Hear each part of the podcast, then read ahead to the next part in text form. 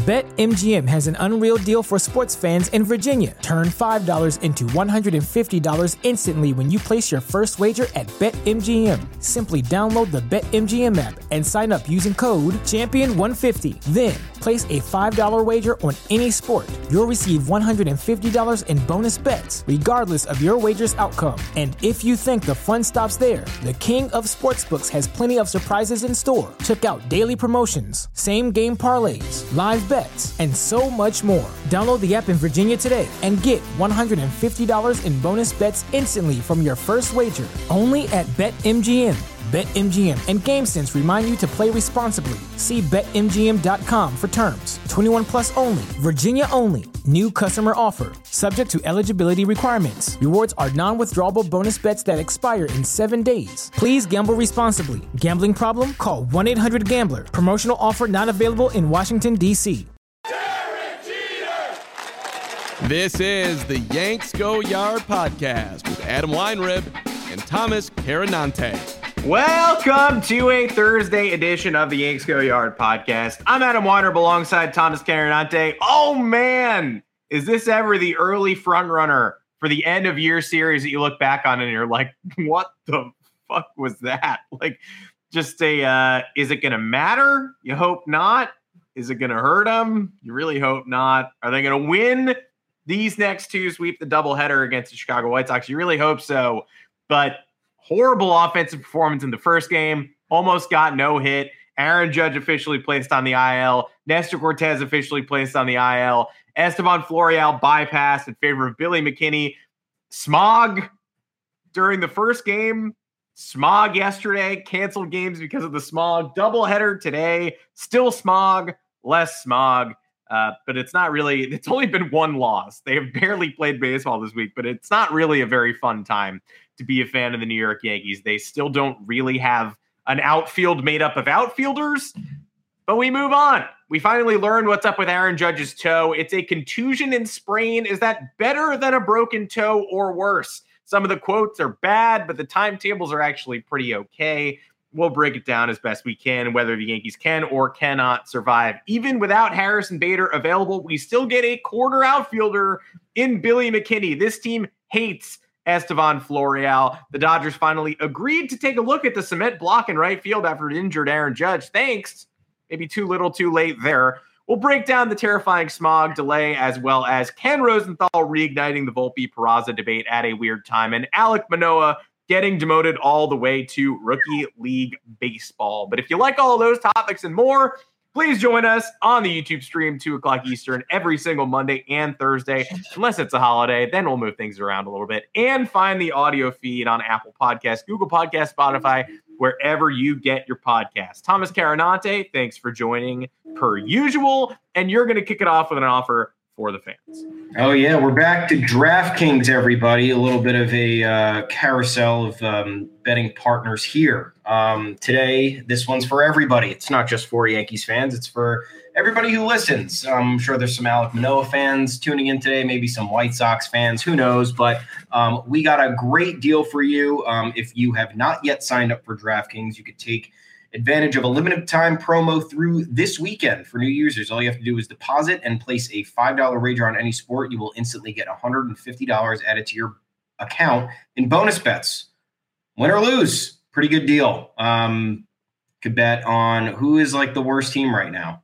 Um, I don't even know, but you could bet on them. And if they lose, it doesn't matter. You're still making money. Easiest deal there is out there.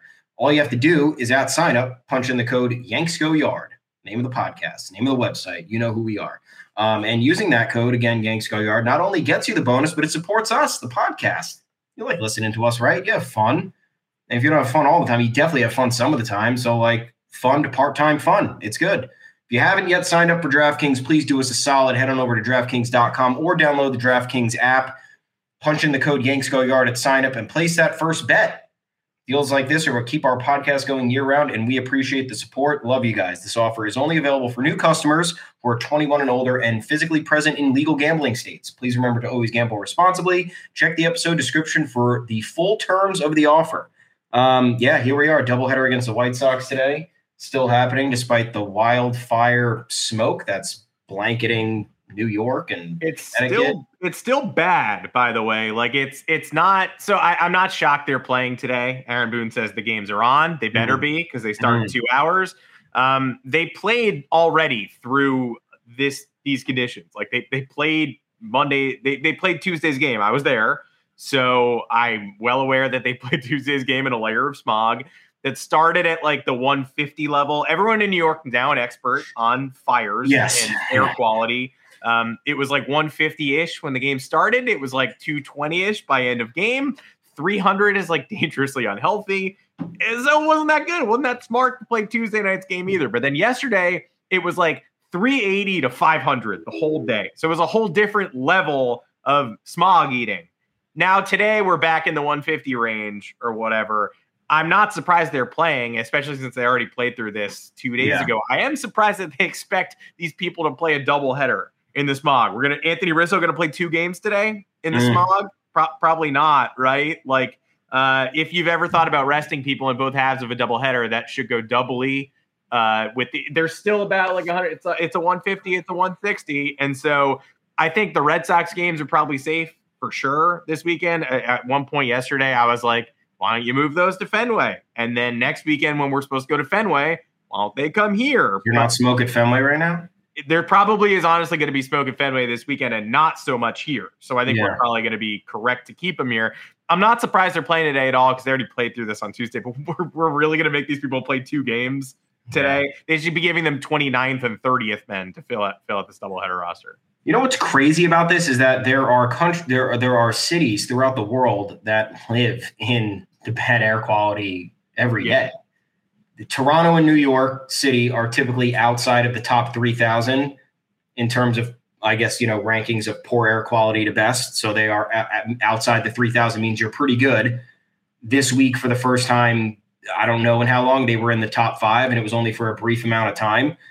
There are cities that live in the unhealthy range all the time, and I don't know if I guess I mean are they playing sports? Are they hanging out outside? Pretty dangerous. Pretty, you know, science pod, environmental pod. Now you guys know. Uh, appreciate you want to laugh at New York for smelling like garbage. Well, uh, the air is fairly healthy when there's not a natural disaster, I guess. So, um, yeah, very concerning that um, you don't really know what's going to happen because you know I was outside yesterday. It's uh, it doesn't kill you, but it certainly affects you. Your eyes start to water after amount of time. You're coughing a little bit. Um, it's a little bit difficult to breathe if you're out there for you know over an hour. So um, the fact that they played this game on Tuesday was pretty concerning when you saw the sky and everything like that. But yeah, hopefully this gets sorted out soon because there was another. I think uh, Phillies and Tigers got postponed yesterday, and wasn't there another one? The Nats got postponed today. Yeah. The Nats and Diamondbacks. I mean, it's now it's moving, so it's as yeah. bad in DC today as it was here yesterday. Um, when they were like flirting with playing yesterday, it was truly like, "Are you guys kidding me?" Like, what, what?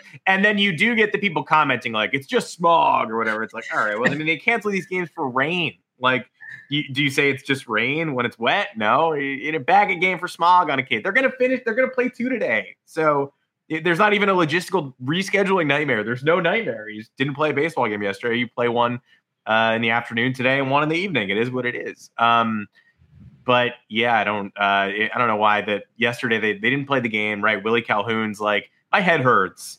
So it's like, okay, obviously this is having an effect on people. They still make Carlos Rodon throw a bullpen session yesterday, a live session on the mound.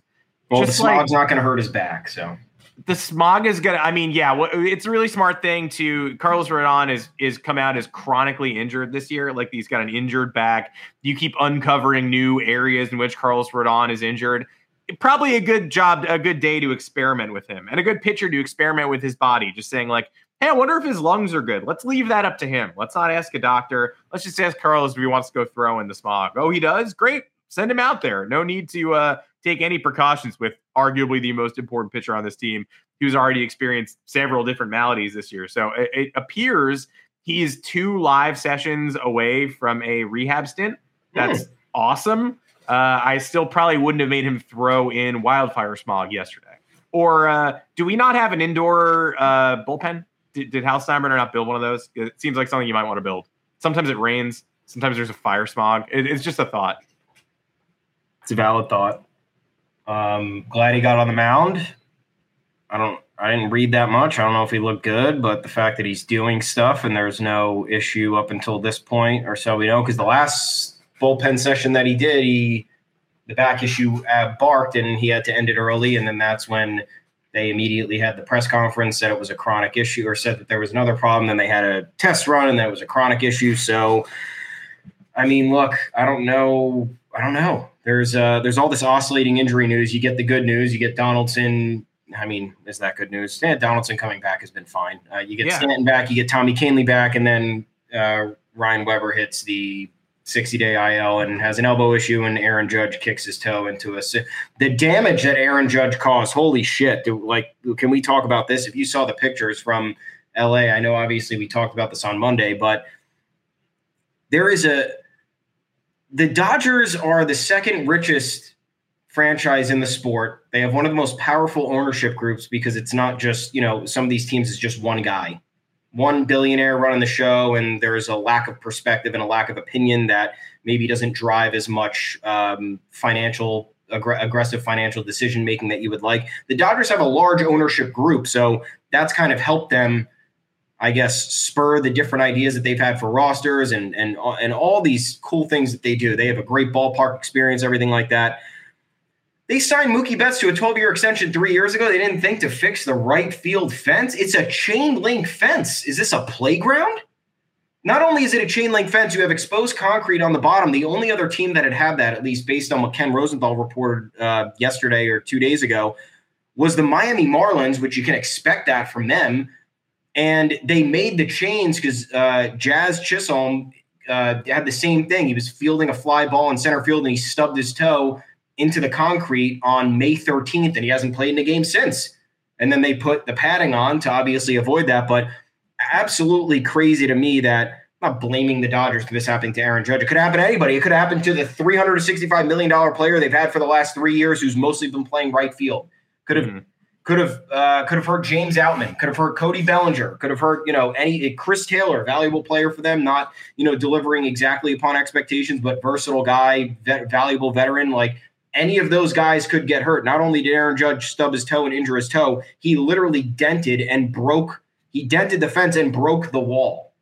And I know Aaron Judge is a giant guy. He's six foot seven. He's 282 pounds. He might as well be, you know, he might as well be Rob Gronkowski. But, um, you know, anybody running with that force with an athletic build could probably do that. Um, personally, outside of blaming the Dodgers for not upgrading it. I'm going to blame JD Martinez's trajectory on his line drive because I'm sick yeah. of that guy. Sick of him. But yeah, this is a pretty egregious. Um, did it really have to take, you know, arguably the game's biggest star getting injured for the Dodgers to make amends here? Um, it's they have the highest attendance in baseball. It's literally the highest attendance in baseball for the past, uh, I think, 11 years um, since 2013. They've had the highest attendance, and you take out 2020 because that didn't count. Um, but uh, they were one of the few teams that made it. They were one of two teams that made a deep playoff run that that year, and probably got revenue from the fans who were at Globe Life Park for those last two two or three series of the season. Um, I don't understand how that you you go that long without making alterations to of it seems like an archaic build for a legendary stadium. You know, these legend it, Dodger Stadium's been open for what sixty something years, sixty five years. Mm-hmm. probably an easy thing to upgrade, but you know now it's now it's my fucking problem. Thank you. It'd be great if we could just get a little break. Be great. Uh, again, you, you lose you lose Donaldson and and Stanton for so long. They both come back. Stanton and Judge play one game together. And it's not like Aaron Judge injures himself on, uh, you know, some freak I mean, this is the definition of a freak accident, but it's not like he even gets stepped on or it's not like a bad hustle. Like Stanton hurt himself not hustling on a home run, and then he had to pick it up going to second because it actually wasn't a home run, and that's how he hurt himself. So Stanton got punished for loafing out of the box and then trying to, you know, speed himself up, and then he got hurt. Judge basically has. So, what do you want from Judge? Do you want him to not make this catch? Do you want him to not go all out and make this catch, uh, which would have resulted in JD Martinez on second, five four, nobody out in the eighth, in a game where you held a five one lead at Dodger Stadium in the seventh? You're about to lose this baseball game. Aaron Judge doesn't make this catch, you probably lose this baseball game. Or, uh, so do you want to sacrifice that win? Do you want to say, hey, don't make the catch? Yankees go choke this game away because uh, that'll save Aaron Judge from being on the IL for Is that even an argument? Four, five. No, I don't that? know. I'm, I'm just oh. saying, like, you're stuck in this. So what do you want to do? Like, you, you want the Yankees to go full effort and try to win baseball games? You want them to lay up, lose baseball games so that Aaron Judge doesn't get hurt? Uh, it's all this. We we never have a. It's always a terrible decision for us, right? We never. It's never just easy. It's never like Aaron Judge plays the whole season. He goes max effort. He plays great. The Yankees win stuff. It's always a trade off. It's like uh, Mike Tauchman's gone, Stanton's back, Stanton's gone, Cameron Maybin's back. Like it's the whole 2019 season all over again. It's like somebody's going to be here, somebody's going to be gone when they come back, and uh, it's never it's never ba- it's it's it's too balanced. It's never tilted in our favor. It'd be nice to have it tilted in our favor for a little bit. We've assembled a roster that's supposed to be out here competing, and we never get to see it because of dumb little weird breaks the game like this. Aaron Judge's toe uh, is a big problem. Uh, they are 126 and 76 since the start of 2022. When he starts, they are 9 and 13 with 3.3 runs per game and a minus 10 run differential when he doesn't play. He's not going to be playing for a while. I honestly can't figure out. I told everybody this on the last show. Everybody laughing about his toe. It's not a big deal. It's a toe. We're like less than a year removed from DJ LeMahieu having a fracture in his toe that ended his season because he couldn't hit for power and they tried to bring him back for the playoffs. And when he came back, he was like, eh, I still suck. Then in the offseason, didn't need surgery apparently, but if you had, it would have been a four to six month timetable. They appear to be a line that Judge doesn't need surgery, but you compare him to the Jazz Chisholm injury, that is four to six weeks for that turf toe to resolve itself. Chisholm is getting positive reports now. That injury was May 13th. This is June 8th. Yeah, yeah. He's about to start baseball activities, but that's going to be another couple weeks and a rehab assignment, etc. It could be a month and a half. What we heard from an independent doctor, Spencer Stein from NYU Langone Health. Love that guy. Oh yeah, um, I love those guys. Was they speaking with the athletic. Yeah, great. NYU Langone, great. I love saying Langone, and I'm going to keep saying it. It was uh, a guy. Yeah, he he hasn't seen Judge's X-rays or the MRI. He's not looking at Judge. He isn't treating him. They made that very clear. He said that the fact that Judge received a PRP injection, which he did, is a good sign because quote it normally means the patient has a low grade injury and not a complete tear of a ligament that's in need of treatment. And the low grade injury here, it would be uh, no activity for a week or two, one to two weeks, and then uh, another one to two weeks of ramp it back up to 100% health. So that would say Judge returns in three to four weeks. They don't want to put a timeline it. Aaron Boone didn't want to put a timeline on it when he spoke today and that's grand. They're obviously going to be very careful with Judge, and they're going to hope that they're able to kind of tread water for the next two weeks, that they don't need to rush him back so he can make his grand debut in the All Star game or after the All Star break, which is again just a month from now. And I hope that's all true.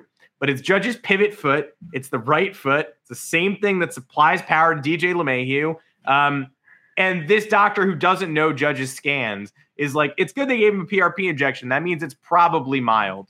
Uh, that's great. When has the Yankees training staff made the right decision on what's a good time to give people a PRP injection or not? The odds, in my opinion, are equally.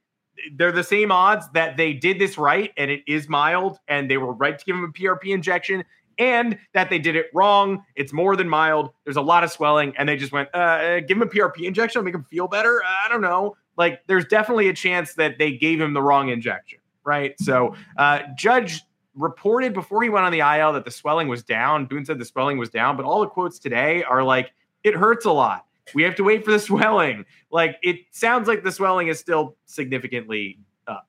Um, I don't know. What if they gave I'm, him toe steroids and he gets suspended for 80 games? They're probably going to give him toe sticky stuff, and Domingo Germán's going to get suspended for 50 games. I don't know. I just I, I, you have to be confident. I, if you're listening to a doctor tell you it's mild and Judge isn't putting a boot on, you just know Judge wouldn't go to the IL unless he had to. And we just watched somebody miss six weeks from this. And we just watched DJ LeMahieu never, ever come back after suffering something that apparently was a different injury. It's a sesamoid fracture. Judge reportedly does not have that, but I'm also not going to buy that he doesn't have that just yet because they didn't think LeMahieu had that. And then he did. So I don't know. Yeah, I don't know either. I I guess I look, they're not being um, they're not being as vague as they usually are. So I guess that's a good sign. Um, there's been a decent turnaround on this, and uh, I don't. I think they took the right. The only thing I was confused about was why he didn't get testing done in LA when it happened on Saturday, and you were there mm-hmm. for all of you were there for all of Sunday because it was Sunday night baseball. It wasn't an early game and then you were catching a flight. So like the turnaround there might have been problematic. They were there all day, so he could have got testing done that night, had the results by the next morning, and then the Yankees probably could have made a decision. I don't know. There's oh, the, these are always just a little bit more lengthy than you want them to be, and I don't know what that's about. Um, but yeah, it would be great one time if the medical staff made a made a, a correct decision. Um, I don't know anything about medical stuff, so I can't be that critical. But no, there's always a lot of problems here, and uh, regardless of if you're in the know of this type of information, um, a lot of problems means a lot of problems, and that usually means someone's not doing their job, or someone's not great at their job, or there's maybe too many uh, chefs in the kitchen, cooks in the kitchen, whatever you want to say, and there's too many opinions. So I don't know. Either way, I like the way that this is trending because usually it's a little bit more ominous this time around it's a little bit more clear um, in terms of them surviving without him. If it's four weeks, man, that sucks. You're missing two Red Sox series. Uh, of course, of course you are. Of course you are. Yeah. By the way, but look, of course you are. Look, look, look. I know Yankees Red Sox series never really flame out. Um, it's not like many of the other rivalries out there. It's one team levels up if they suck to play the other one, and that's why it's so great. But man, this Red Sox team sucks. The starting rotation is awful. And the Yankees have been hitting. Um, I know they didn't completely get through Judge's absence last time unscathed. I think they went like three and six or four and five or something like that. And they did have Harrison Bader, but they also didn't have Giancarlo Stanton. They also didn't have Donaldson, and they also didn't have other guys um, who were, you know, uh, kind of getting more acclimated to the lineup and things like that because it was late April. So now you have another month and a half under your belt for all these other guys trying to log some reps. Um, I'm not pessimistic yet. I'm not. You want to, everyone wants to keep citing the Rays division lead. The Rays, I'm sorry, every other team doesn't fucking play when they come to play the Rays. That I think is just something I want to get off my chest early on here. Nobody plays baseball when they play the Rays. Nobody does. The Twins scoring what? Two runs in two games. What last night it was 2-1. They ground into a double play in the ninth inning with bases loaded and one out. Um, the night before that, I don't it, it was some other ridiculous occurrence.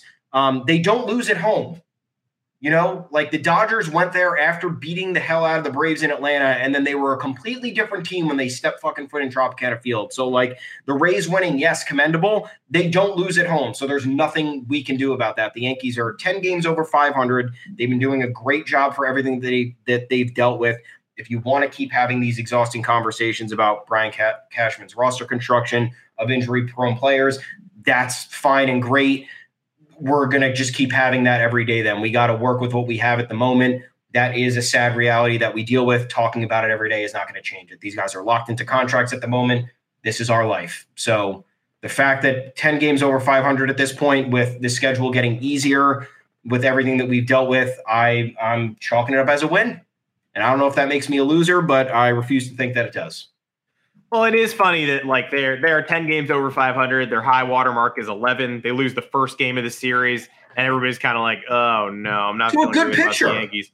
To a good pitcher who almost threw a no hitter. It is He's what it good. is. He's very good. Um, but right, they lose that one game. They go from 11 over to 10 over, and then it's like, "Oh no, not oh, feeling good about the Yankees." It's like, are you are you being real though? Or are you, are you being actually real? Like if if they were to maintain a 500 pace with Aaron Judge out, which is White Sox twice today, Red Sox at home over the weekend, two days off next week because the schedule makers gave us a little break here. We play the Mets twice. We go to Citi Field twice next week, but that's it.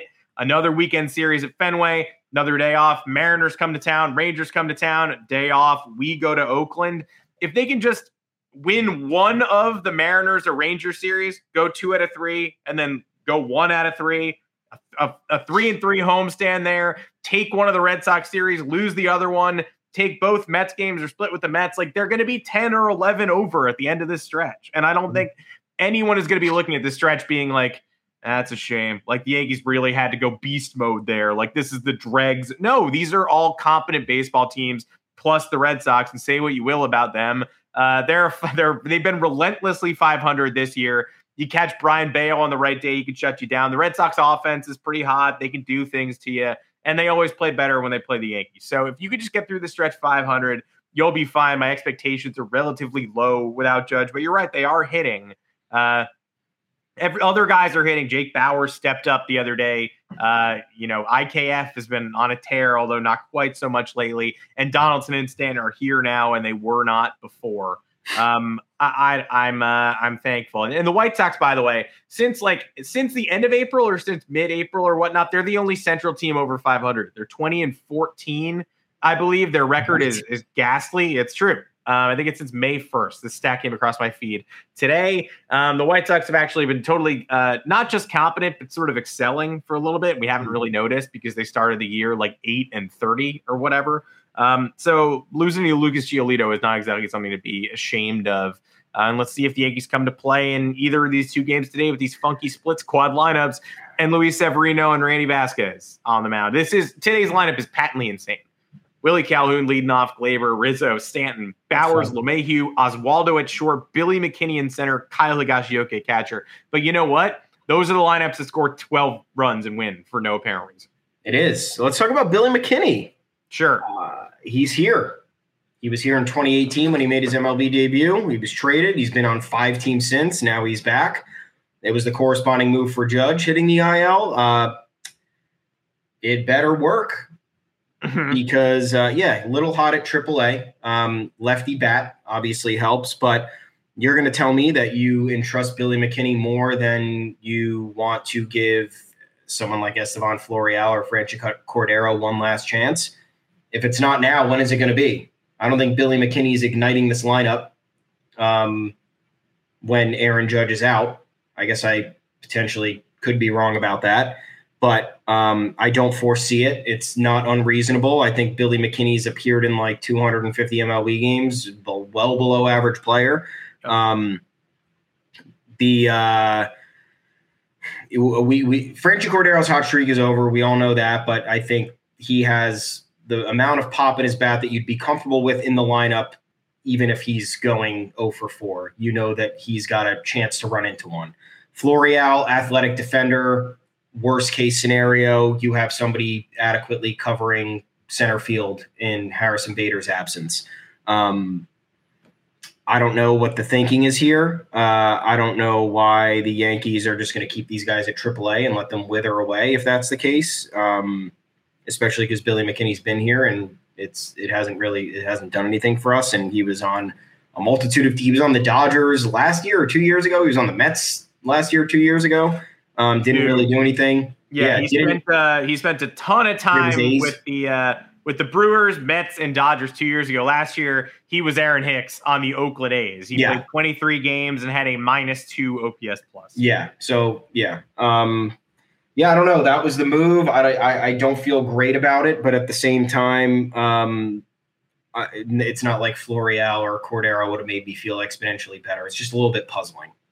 Cordero would have felt lazy to me just because I think True. we've already I think we've already tapped out on the Cordero hot streak. My problem with Franchy too, I, I know he can run into one, and I know that you might get lucky and you might you might have a game that he just takes over and then he might not get Sox. again against the Red Sox could be fun. He might not hit for two weeks. I, I get it. Um, but with right now, the outfielders on this team, Billy McKinney is now their only pure outfielder. They've got Willie Calhoun, who's basically a DH. They got Jake Bauers playing left, who's a natural first baseman. They have IKF playing center, who is a third baseman, shortstop, second baseman. They they have Oswaldo Cabrera playing left field, who's a middle infielder. They they literally don't have outfielders without Bader, without Judge, and they're not going to put Stanton out there. So I was advocating for Florial over Franchy. I didn't even consider Billy McKinney to be an option. Now, shout out to Billy McKinney, who is hitting 274, OBPing 388, slugging 511 with a 127 WRC plus in 40 AAA games. Since April, it's been even better 343, 494, 687. 1181 OPS in 21 games, more walks than strikeouts, 18 versus 15 and seven bombs. All of that is true. However, the track record of McKinney says he is the kind of guy who gets called up every single year and does not contribute any of those years. He went to three teams in 2021 for a reason. Florial's track record that we've leaned so much on in evaluating him and saying he's not really a piece of this team's future, I still don't think he is. right? He did come up and go three for 30. That wasn't a mirage. That did happen. But he's just as hot as McKinney AAA right now. He seems to be a better defender. He's certainly a more natural center fielder. We've thrown McKinney in center field today for whatever reason. This was if Florial's not getting this chance, he is never getting a chance on this team ever again. And, and apparently they're dedicated to not pressing that button right now. I'm not going to stand on a soapbox and say he is the solution because I, I, I, have seen a lot from him to know the swing and miss is still hefty. Uh, he hasn't exactly. Pro- it's not that he has provided limited value during his time with the Yankees. He's provided no value. He has done nothing when he has been entrusted with spots in, in the recent past in 21 and 22. Uh, but still, I thought this was a prime opportunity for him to get that last chance. It coincided with a hot streak, and they looked at somebody else's hot streak and said, "We prefer that hot streak." So Florial, I mean, Florial's as good as gone now. Yeah, uh, I don't.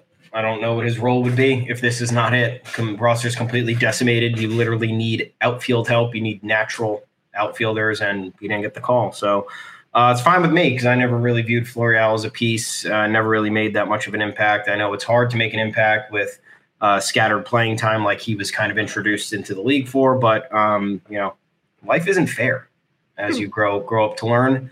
Um, yeah, life's not fair.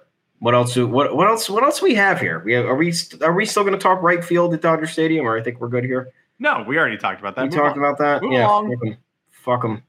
Um, here, can I let me uh, let me read a promo for our friends? Yeah. Um, just while we're here, we're passing the thirty minute mark. If you're here, welcome. What's up, Yankees fans? What up, Yankees haters? Uh, we're still excited to share great news with you. If you have not signed up for DraftKings and you live in a state where betting is legal and you're physically present in those, or you can get yourself to one, you got to be physically present. You can take advantage of a limited time promo through this weekend for new users. All you have to do is deposit, place a $5 or more wager on any sport. You will instantly get 150 added to your account in bonus bets. Whether you win or lose, you'll still get the bonus. All you have to do is use the code YanksGoYard at signup. And here's the thing using our code YanksGoYard not only gets you the bonus bet, but also supports the podcast. So if wow. you have not yet signed up for DraftKings, please do us a solid sign up with the code YanksGoYard to place that first bet. Deals like this would keep our podcast going year round. I know it's not talking about Willie Calhoun. It's not analyzing Billy McKinney. It is deals like this. This offer is only available to new customers who are 21 plus and physically present in legally gambling states. Please remember to always gamble responsibly. Check the episode description for the full terms of the offer. And yeah, I was not uh, talking out my ass before. It, uh, Chuck Garfien tweeted this earlier. Since April 30th, the White Sox are in first place in the Central at 20 and 14. Tigers are 16 and 17. Twins are 15 and 19. So are the Guards. And the Royals are 11 and 23. So, I mean, you look at the White Sox lineup and it's not totally shocking. You're like, oh, that's a good, it's good hitters one through six. Like you're, you, are you are going down it and you're like, I can, yeah, that makes sense. I, I get that. That, that tracks. The Liam Hendriks is back. Um, I watched, I was at Tuesday's game in the smog. Mm-hmm. Probably shouldn't have been. Watched the game with the White Sox wives. They're Very in the section uh, behind us, perfectly pleasant. I bowed to a White Sox wife on the way out after we took the L. She bowed back, uh, gracious. Uh, I think I wanted to, I don't know, some Yankee fans. There are people behind us yelling at Liam Hendriks, calling him a bum. And it was like, hey, it's his third game back from uh, recent cancer. Like you might just want to, edu- you might just want to educate yourself on that type of shit. So I, I gave the White Sox wives love. Seemed like no drama. Um, the White Sox are a pretty solid team, and they're feeling themselves right now. And uh, Aaron Boone apparently getting testy with the media right now on Ooh. timeline for Judge, by the What's way. Uh, quote, honestly, guys, with the timeline, we don't have the timeline. We don't know. He got a shot in his toe yesterday. I don't have any answer for you. When we do, we'll give you the best timeline we possibly can. No, you won't. No, you won't. You never do. Literally won't. That's why we're asking, because you will not. Uh, that's it. That's it, and that's all. Um, should we talk about Peraza Volpe? I, I don't yeah. know. I mean, they're giving Volpe yeah. the half day off today. Um, this just got me. This got me a little bit incensed yesterday because I don't think that this is an even trade off. Um, Ken Rosenthal, for whatever reason, was talking to Dillon Lawson, who, by the way, never ever get in front of anybody ever again. If they're taking quotes, Dillon Lawson, go the other way because Dillon Lawson told Ken Rosenthal, uh, Volpe's hitting 200, yeah, but it's a professional 200, which is the sequel to Dillon Lawson's last great quote I don't give a shit about offensive statistics and where we rank on the leaderboard. you should. You should care where you rank on the offensive leaderboard if you are the hitting coach.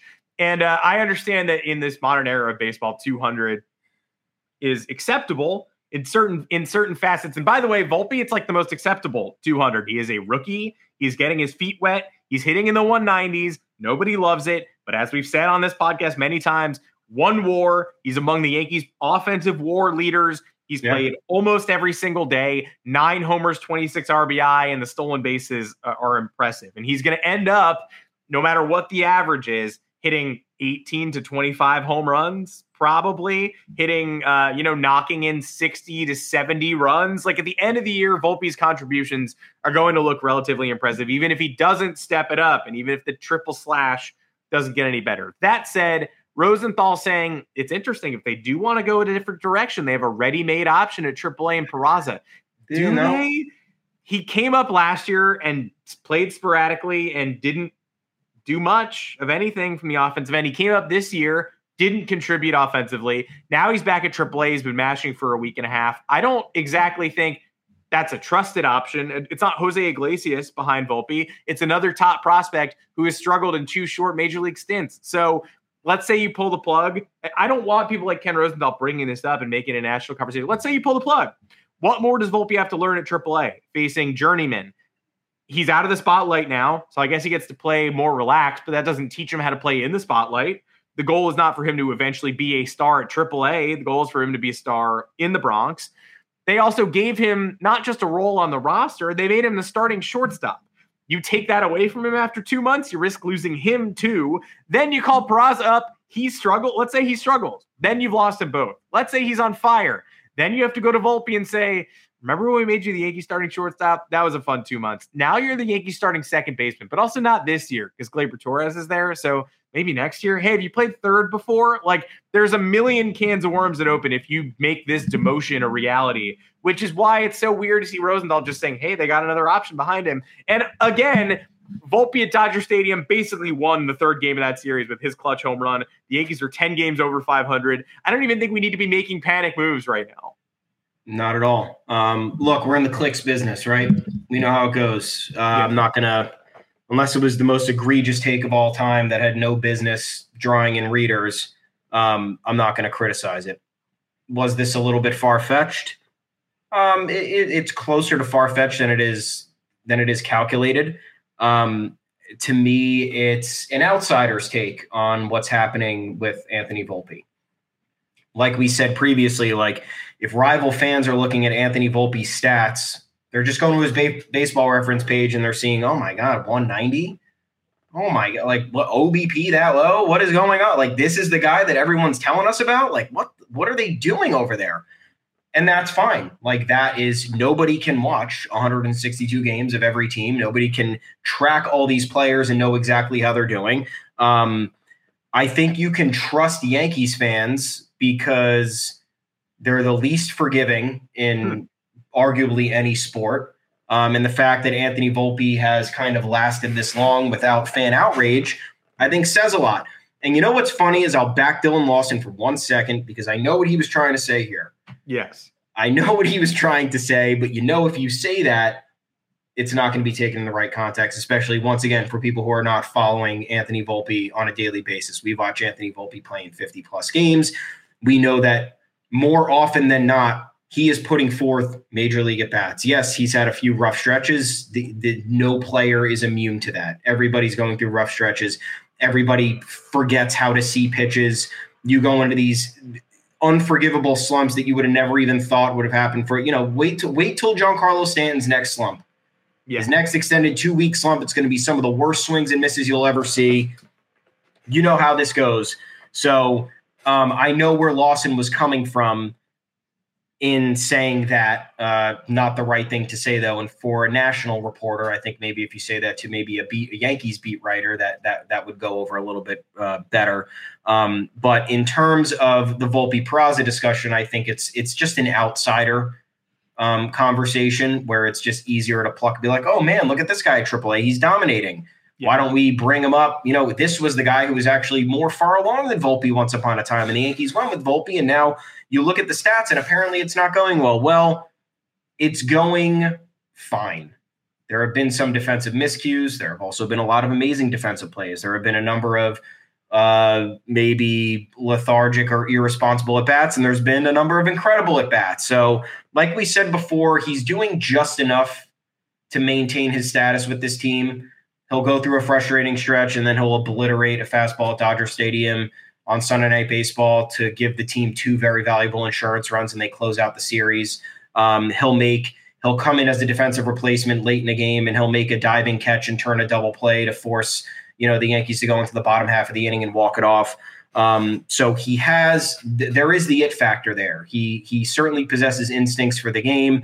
Um, he arrives in certain moments that most other players perhaps don't ever especially at this stage in their career, very young.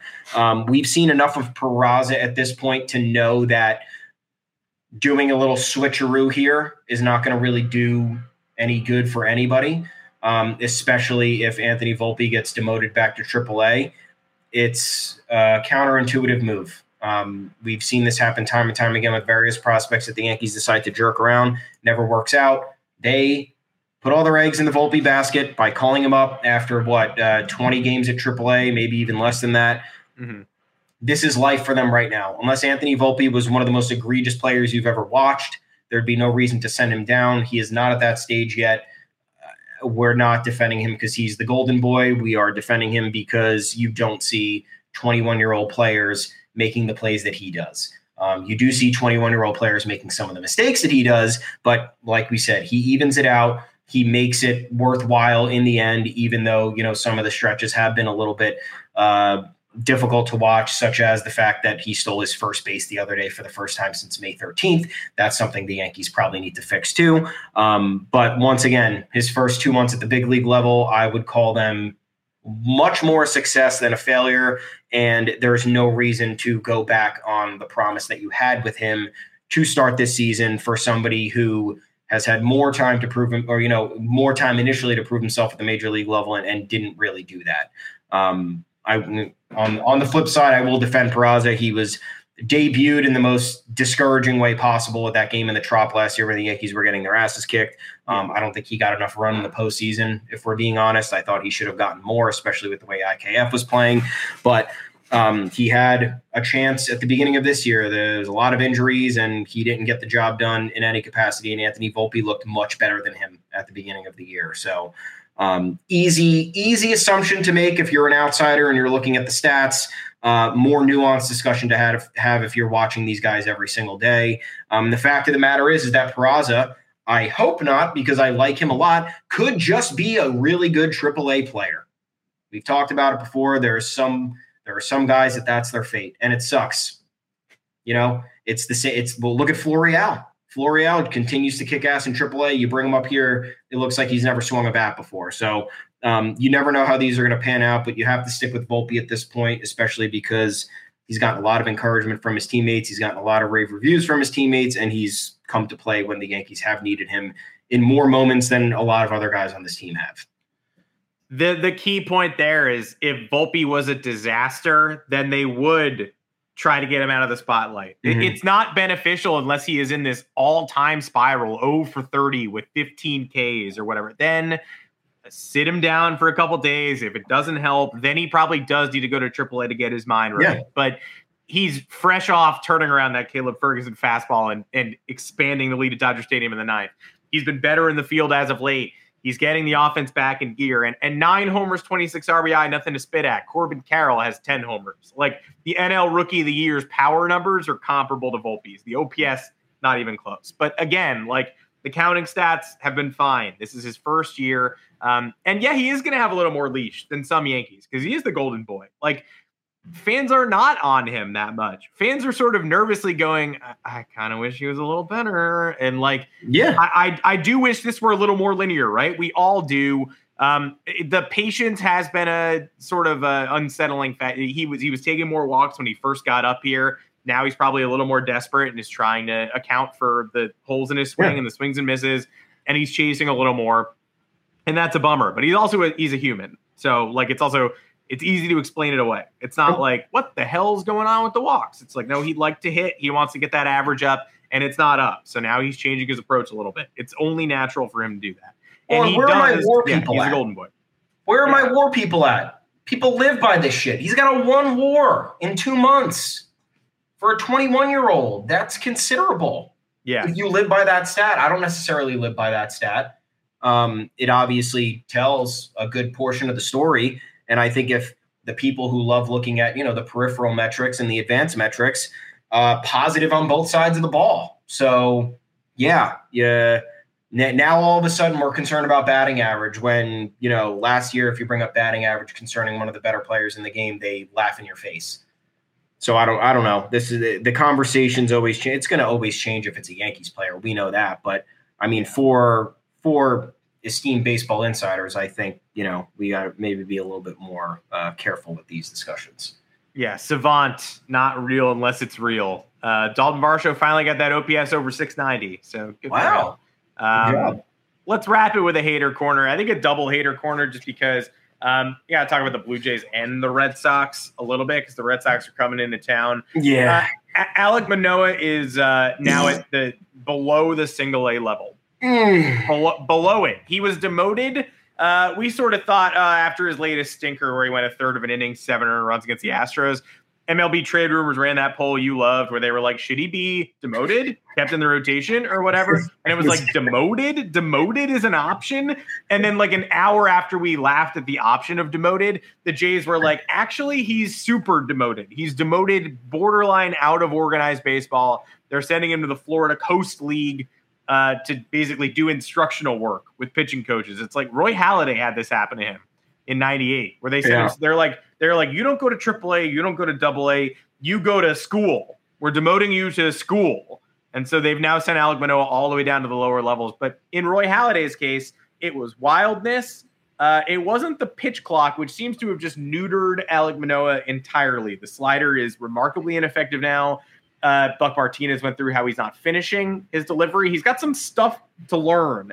Um, or could it be that uh, he, not Gerrit Cole, is the biggest cheater in baseball history? It's an interesting uh, quandary. It is. Um, this is great, man. Um, I, you don't root for any player's demise, um, but just how you know he, Alek Manoah debuted against the Yankees, absolutely kicked their ass. Immediately became a Gerrit Cole agitator for I don't know what reason. Uh, challenged him to come out past the Audi sign that one year. Was it last year or the year before when he threw up an into Judge or something?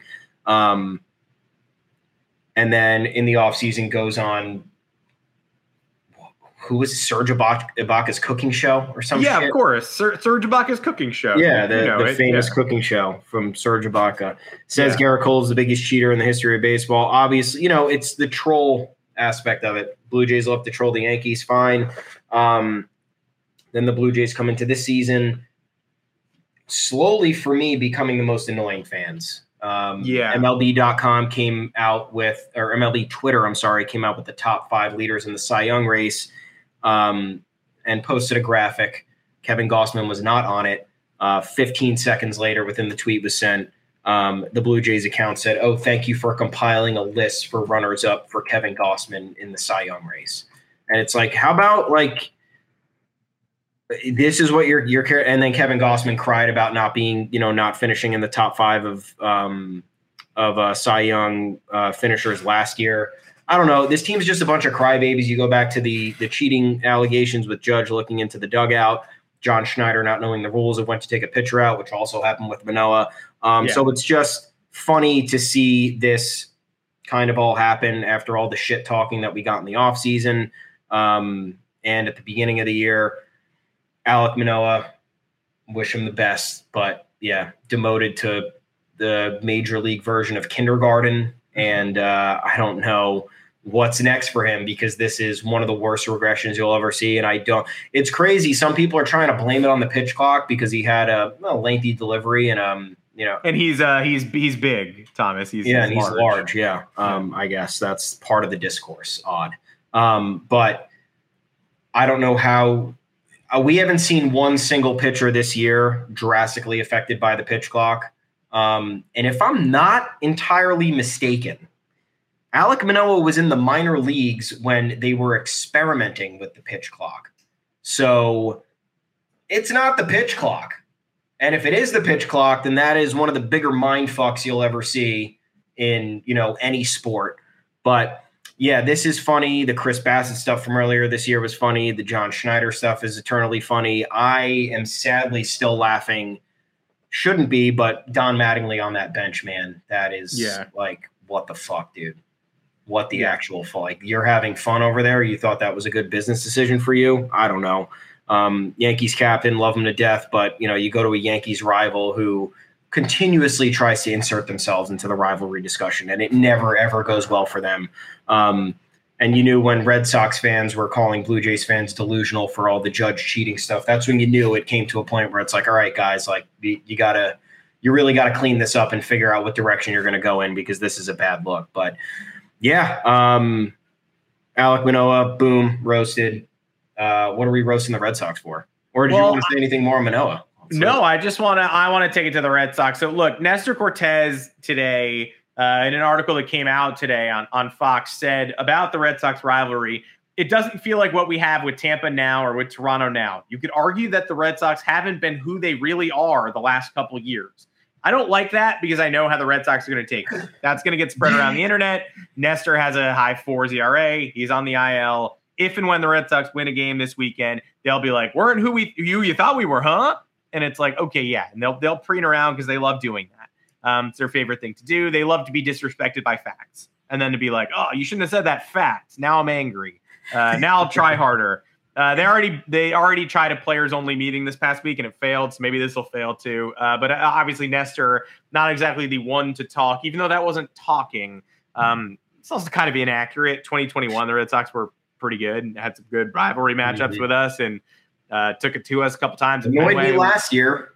They annoy me every year. They're going to annoy me this year. Tommy Pham walked us off last year. Every single year, no matter how good the Red Sox are, they do annoying stuff to us. Alex Verdugo owned us already, broke Clay Holmes last year. We all heard that.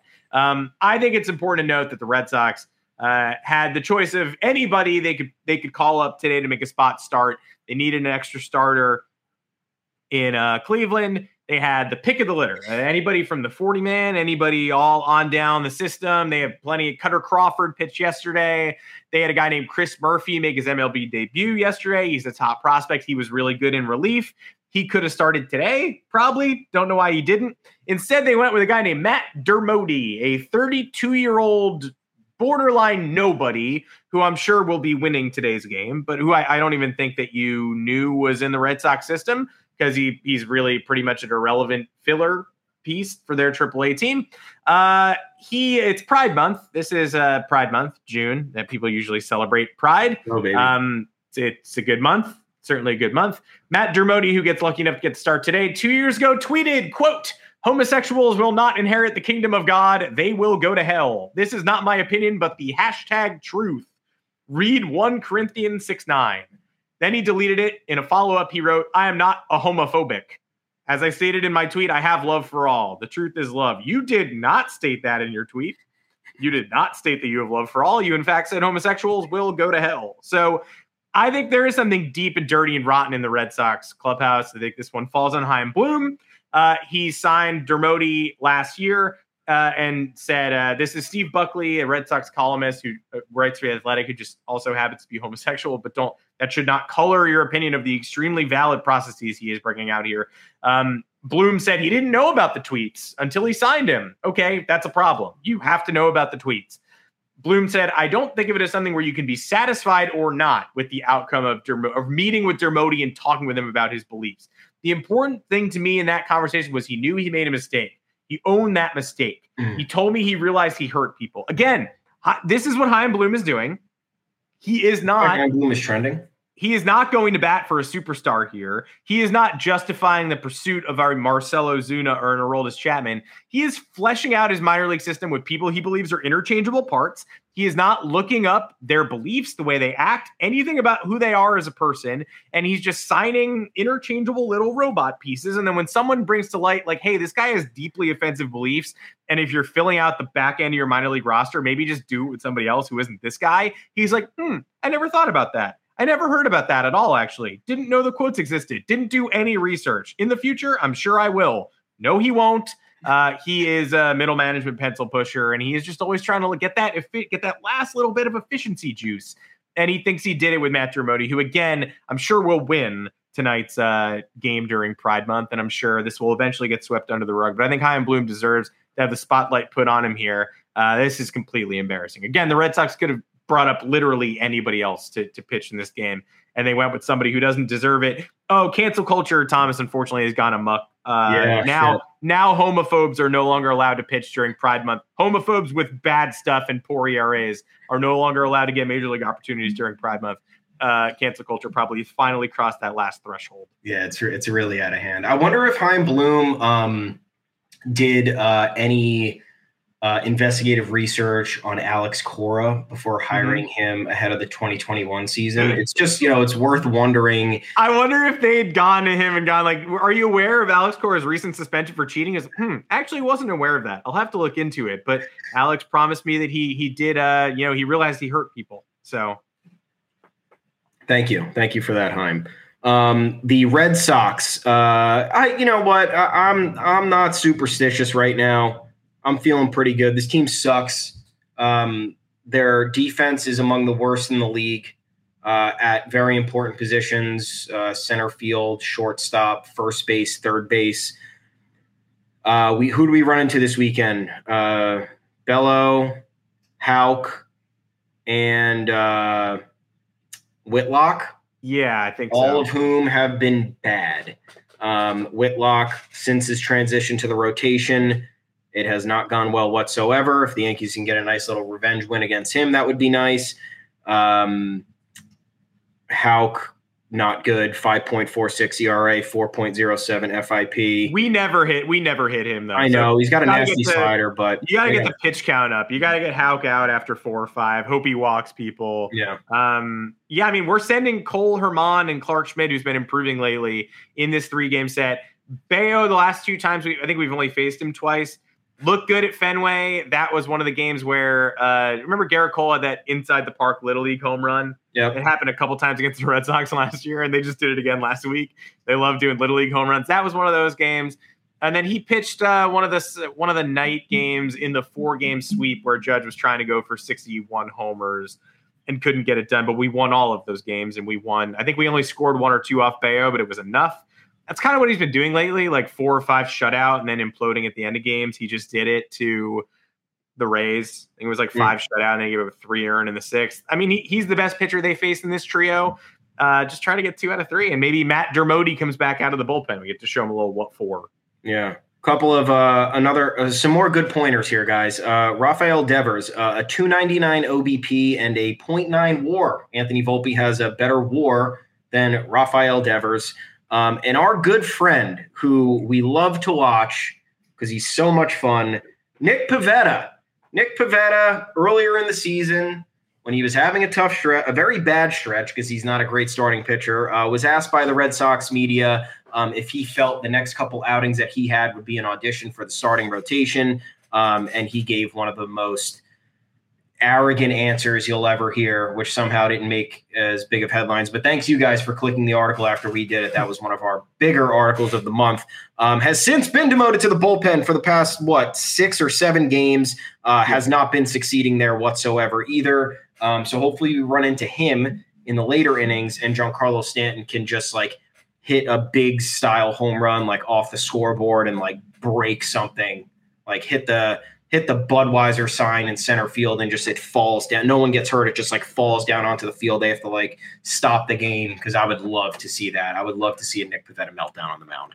Anthony Volpe has a higher WAR than uh, Devers. You said, yeah, one to well, 0.9. Yeah, that's interesting. I, I, wonder if the Red Sox would consider demoting Devers because they do have a ready-made replacement at AAA in uh, Bobby Dalbec. who's on fire. He has like 10 home runs his last mm-hmm. 15 games or whatever. You, you got to wonder if, if yeah. that's on the table. Mm-hmm. I mean, I'm just once again just going through facts and stats. So, um, do I think Anthony Volpe is better than Rafael Devers? No, but Rafael Devers, he, has got a lot of RBIs this year. He's got 50 RBIs. I'll give him, I'll give him a lot of credit for that. But 107 OPS plus, not good for supposed to be an MVP caliber player, and OBPing under 300 as that type of player as well is fairly egregious. Um, that's only 30 points higher than Volpe. So, well, look, I am not a Red Sox phobic. Um, I have love in my heart for everybody, but I do think that Boston fans should maybe consider burning in hell. And we'll see them this weekend. They're coming to New York where it smells kind of like hellfire. Um, and we'll uh, we'll see what's what. First Yankees Red Sox matchup of the season. Second is next week. We're getting into it uh, late this year, but they're coming fast and loose, fewer than ever because of the balanced schedule. Still kind of exciting though. Ready for it. The Red Sox are a 500-ish club again. Uh, struggling with the Guardians out there in Cleveland. Let's show them what's what. The pitching lines up pretty nicely for us hopefully we can make a statement in this first series between the two teams this year. And you'll see us again on Monday, live right here on YouTube, streaming two o'clock Eastern. Hope you join us. Please give this channel a like, a subscribe. Don't forget the DraftKings promo, Yanks Go Yard, as long as you are in a legal betting state.